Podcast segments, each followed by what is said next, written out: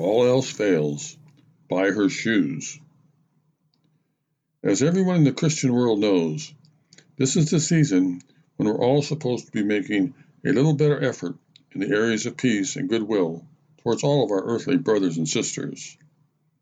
And as if that weren't enough, it's also that time of the year when men are supposed to somehow, out of the blue, come up with a Christmas gift ideal that won't make their significant other wish that she had gone ahead and married that other guy that her mother liked. Anyway, speaking for men in general, and me in particular, picking out the perfect Christmas present for a person of the opposite sex is mostly pure torture. No matter how hard I try, and I admit that my effort has been questionable from time to time, I always seem to get it wrong. I've tried just about everything, including jewelry, clothes, stuff that smells good, appliances, cute little animals, both stuffed and alive, sexy underwear, books, and of course, cold hard cash.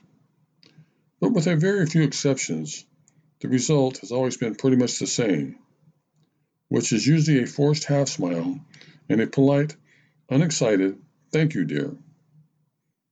In fact, as I look back over the years, with the possible exception of a watch that my wife still wears from time to time, and a punky Levi jacket that my daughter liked, and a pair of sunglasses an old teenage girlfriend saw and fell in love with, I had the good sense to go back and spend my last few dollars on them.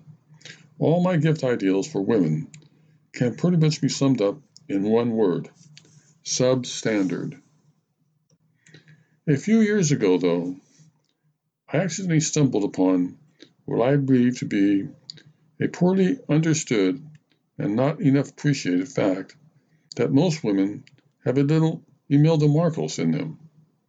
In other words, I've learned that a pitiful gift giver like me can still manage to keep my head above water at Christmas time if I just go down to Nine West or some other upscale women's shoe store, purchase a gift certificate, wrap it nicely, and stick it under the tree. I was mentioning all this to a friend of mine the other day. I'll call him Steve. And he was having a pretty hard time getting his head around it. You really bought your wife and daughter shoes for Christmas? he asked me in disbelief. That's right, I answered proudly. But how do you even know what kind of shoes to get them? I mean, there's a million different kinds of women's shoes out there. I wouldn't know where to start. Oh, no, no, I explained. I don't actually pick out the shoes. I just purchase the gift certificate. But isn't that a little impersonal? asked Steve. You would think so, I admitted. But when it comes to shoes, women seem to be willing to cut men a little slack. How so?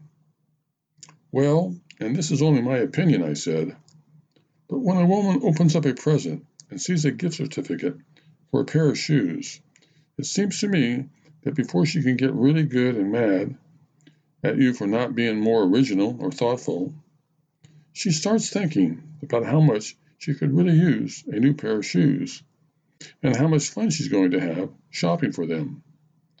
Plus, she starts thinking about an outfit or two that she has in the closet which need a good pair of shoes to make them just perfect. And before you know it, she's giving you a kiss on the cheek and sincerely thanking you for the gift certificate. That may be true, said Steve, without much conviction. But I still don't think I could just give my wife a gift certificate. Have you ever just asked your wife or daughter what kinds of shoes they want and then went out and bought them yourself? Wouldn't that be better? Once again, I said to my friend, I think you're missing the whole point here. You see, by giving a gift certificate, not only do you not have to do any of the shopping and standing in lines yourself, but you can't screw things up by purchasing the wrong thing. And believe me, there's no way you can actually figure out what kind of shoes a woman wants anyway. They just seem to more or less know them when they see them, if you know what I mean. Plus, they use code words to describe the darn things.